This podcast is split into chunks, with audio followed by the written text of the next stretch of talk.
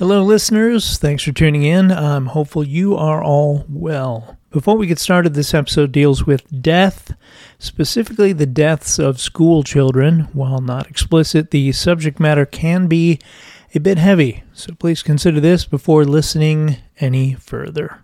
And now, 20 minutes. If the fire had started just 20 minutes after first being discovered, the children would have been out of school. Just 20 minutes later, one of the worst tragedies in Chicago's history may have never occurred, saving hundreds of families the pain of losing someone close to them. 20 minutes. 20 minutes. I'm Tommy Henry, and this is the Chicago History Podcast.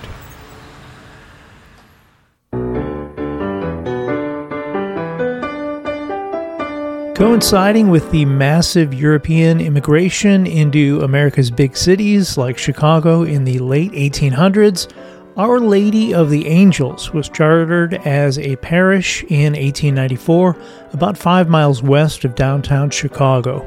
For the first few years, services at OLA, as it would become known, were conducted in a store building.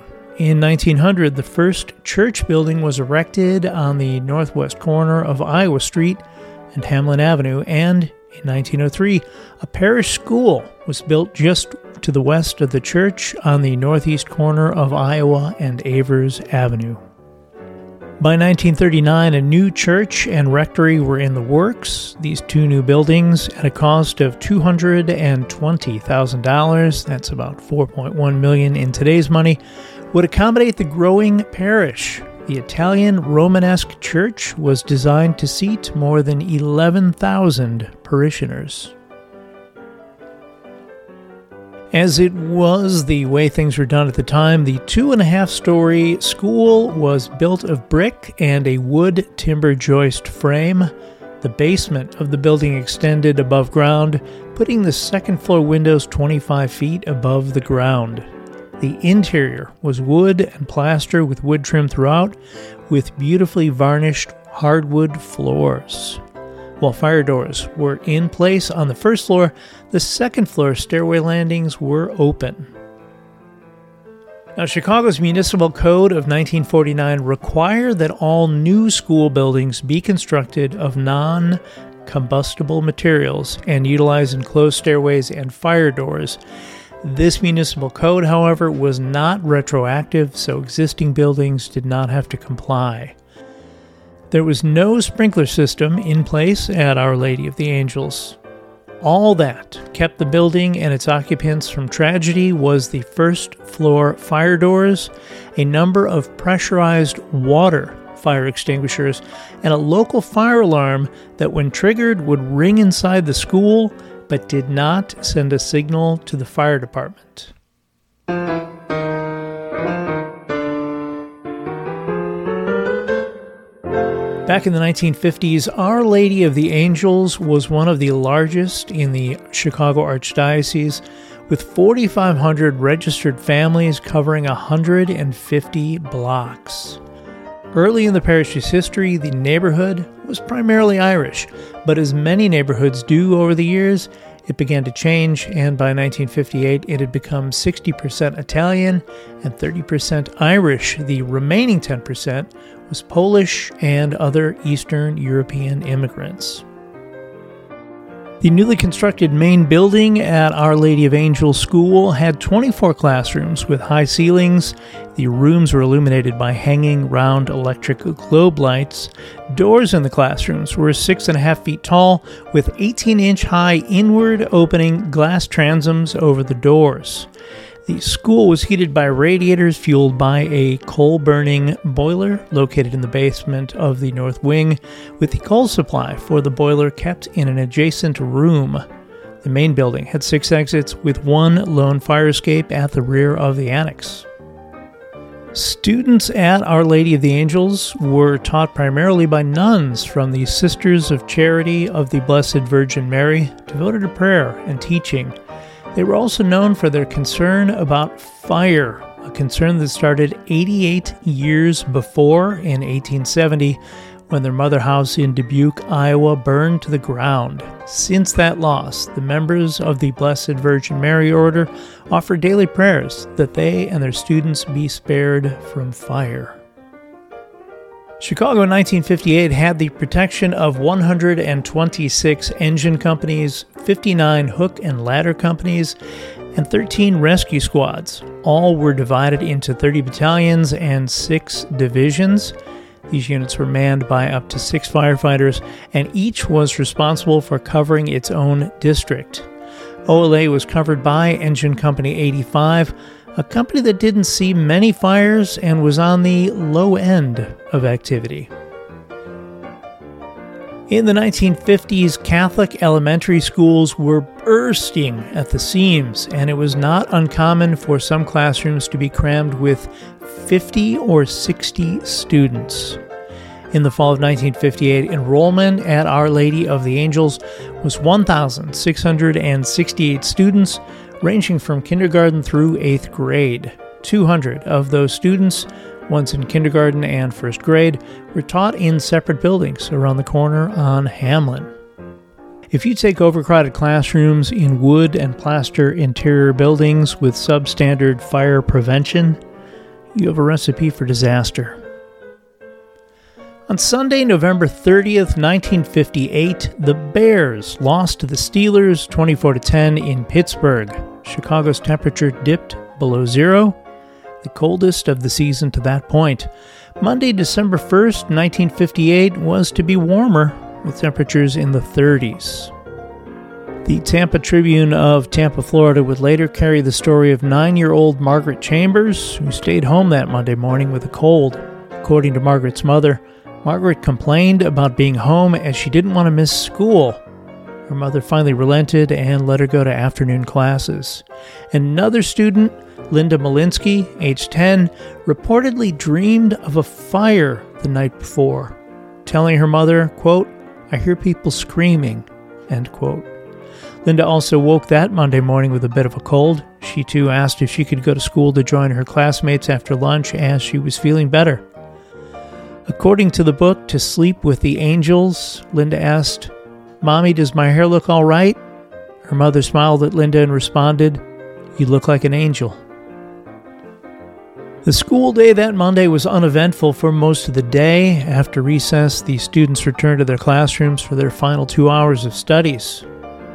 Sometime after 2:20 p.m., Pearl Tristano, the 24-year-old lay teacher in room 206, assigned 2 boys in her class the daily task of bringing the waste baskets from the room to the boiler room in the basement. They were to empty the trash into large metal bins so the janitor could later burn it in the outside incinerator. They performed their task and returned to the classroom. What those 2 boys could not have known is while they were in the basement, beyond a door's steps from where they were emptying their wastebaskets, a fire in a cardboard trash drum had started to burn.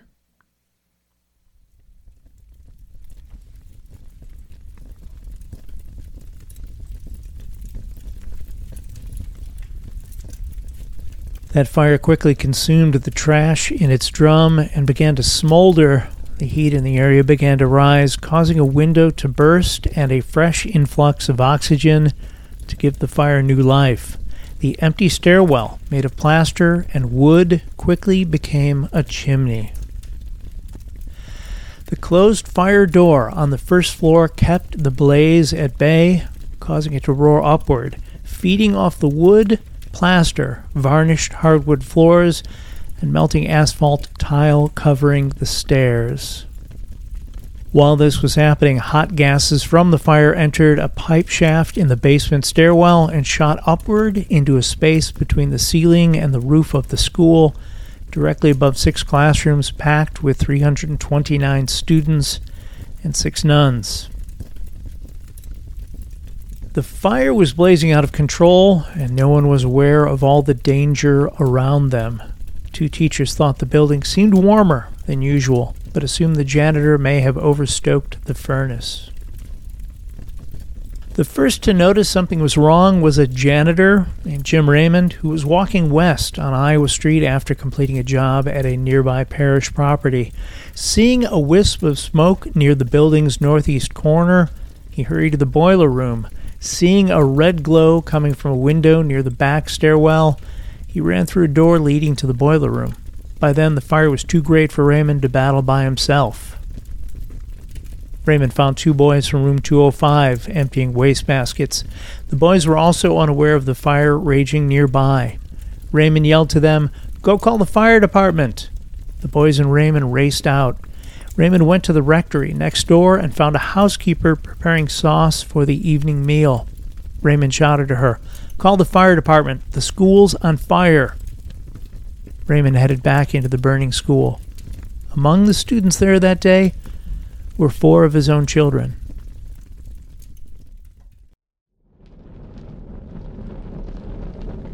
Elmer Barkhaus, a 61-year-old part owner of a glue company, was driving south on Avers Avenue when he saw smoke coming out of the rear stairwell door at Our Lady of the Angels School. He pulled to the curb to look for a fire alarm box.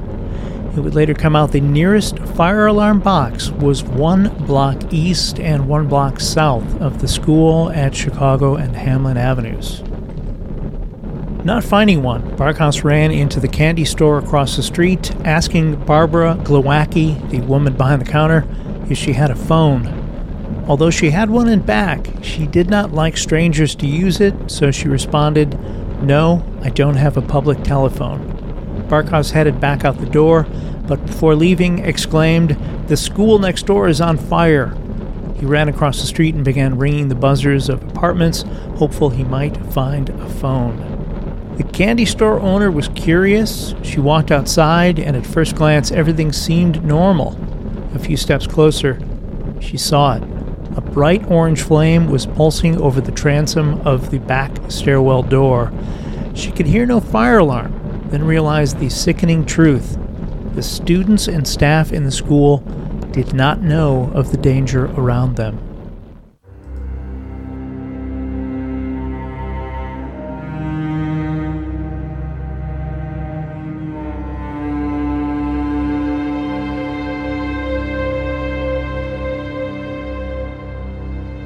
Glowacki raced back into her store to her phone, but couldn't remember the 7-digit number.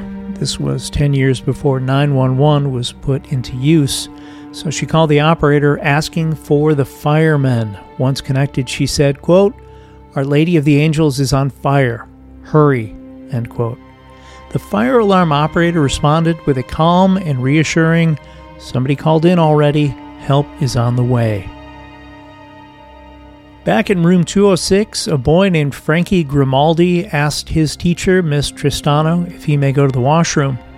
Miss Tristano said yes, but once in the hallway, Frankie noticed the smoke. Miss Tristano noticed too and ordered him back in the classroom. The teacher walked next door to room 205 to alert Dorothy Coughlin, that room's lay teacher. There was a strict rule that only the Mother Superior, the school's principal, was permitted to ring the fire alarm. Not sure what to do, Dorothy Coughlin headed to the principal's office on the second floor, only to find that the Mother Superior was substituting on the first floor for a sick teacher.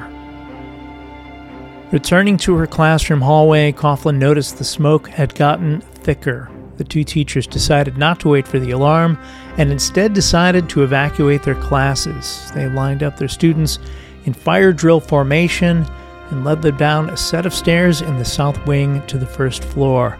At the bottom of the stairs, Tristano flipped the switch on the wall-mounted fire alarm located there, but nothing happened. Exiting the building, Coughlin yelled to Tristano, quote, "Take them to the church. I'm going to the convent. I'm calling the fire department," end quote. Tristano got the two classes of kids into the parish church next door, then returned to the school and the fire alarm. The fire alarm was nearly 6 feet off the ground and was more like a light switch. As Tristano flipped it a second time, the alarm began to sound in the school. It was now 2:42 p.m.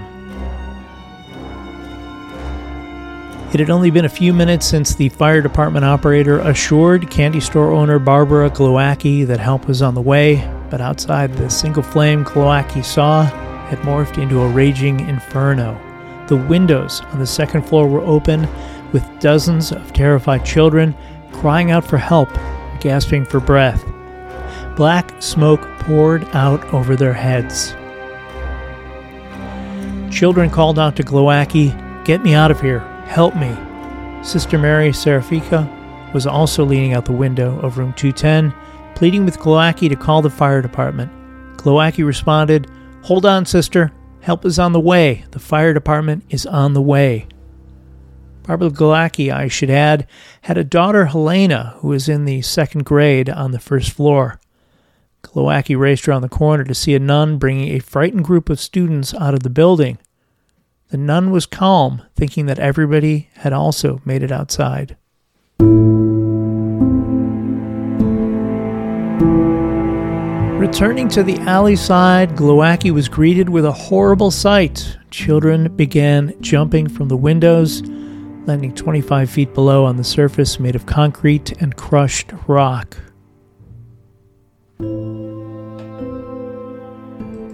With the blaze engulfing the building, the moments between Glowacki's call to the fire department and now seemed like forever.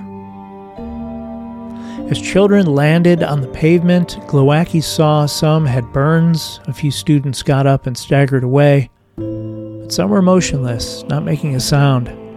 Some had visibly broken arms and broken legs.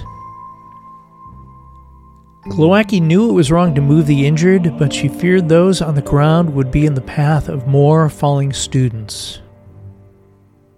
She began to move students out of the way, noticing that some of their clothes were smoldering. The skin on their faces was blistering and swelling. She brought some of the children who could walk to her store to get them out of the cold.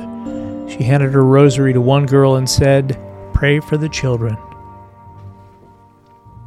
Neighbors, gradually becoming aware of the fire at the school and not seeing a fire department arriving, began taking their own ladders from garages and basements to the school to try to help, but most were too short to reach the children on the second floor.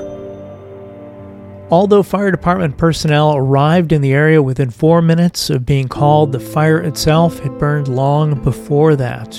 Rescue efforts were also hampered by an initial call to the fire department claiming the fire was at 3808 Iowa, which was the rectory address. The school was around the corner, a half a block away. The nearest fire companies, Engine 85, Hook and Ladder 35, Rescue Squad 6, and 18th Battalion Chief, were all due to respond. More trucks and squads were soon dispatched to 3808 Iowa, the rectory, not the school.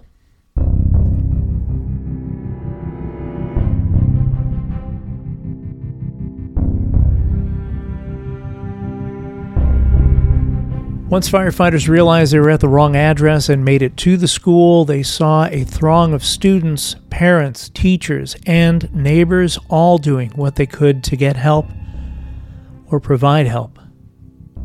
As the firemen clambered to reach the building, more children jumped or were pushed by panicked classmates to the ground below. More than 200 firemen from around the city eventually arrived to help, doing all they could to rescue as many as they could, but for some by then it was too late. Many of those who died were untouched by the fire, but were overcome by smoke inhalation. Chicago Fire Commissioner Robert Quinn said of the fire, quote, "It was the worst thing I have ever seen or ever will see," end quote.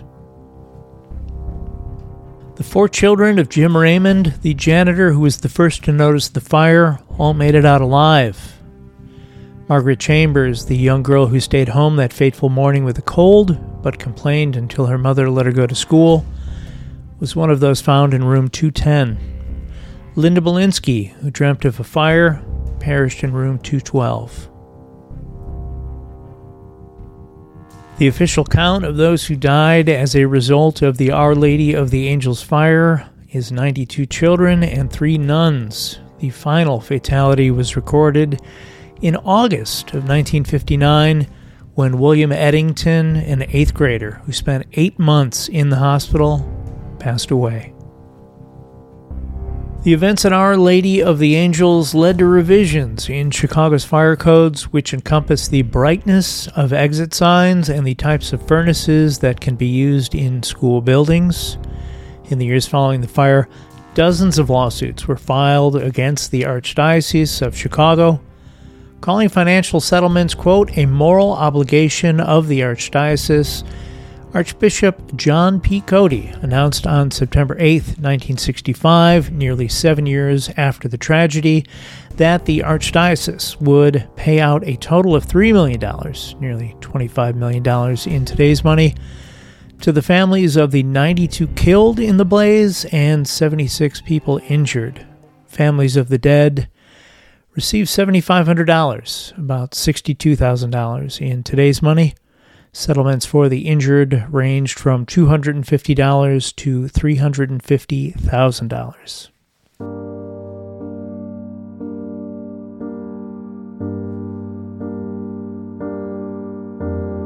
The exact cause of the fire has never been officially ruled as conclusive. In 1962, a 13-year-old boy charged with starting a number of fires in nearby Cicero confessed to starting the Our Lady of the Angels fire while he was a 5th grade student there, but the judge concluded the evidence was insufficient to substantiate the confession.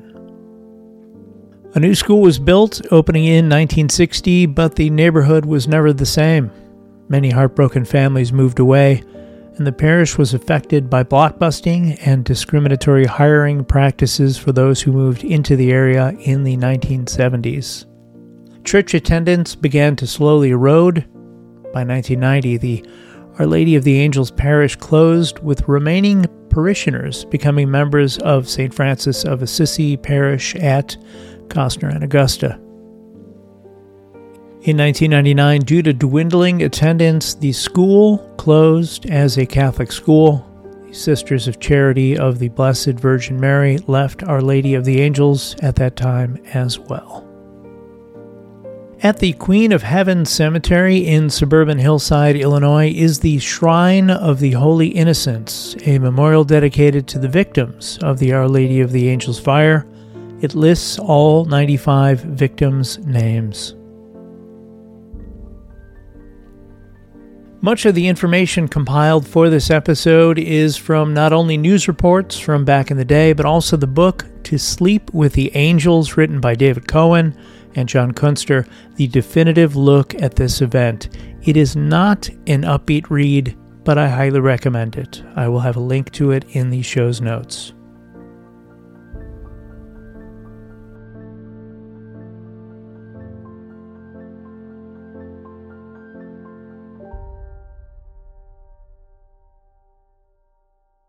Thank you for listening to today's episode about the Our Lady of the Angels tragedy. If you have a question about anything covered today, anything to add, or have a different topic you think might be a good fit for a future episode of the Chicago History Podcast, please send me an email at chicagohistorypod@gmail.com. Thanks as always to John K. Schneider for creating the Chicago History Podcast logo and the art used on the social media pages. He can be found at Angel Eyes Art JKS on Instagram or via email at angeleyesartjks@gmail.com. Take a moment this week to tell a friend about the Chicago History Podcast. We would love to reach new listeners and fans of Chicago history. Get out and explore when possible. Learn more about whatever city you live in, and stay safe.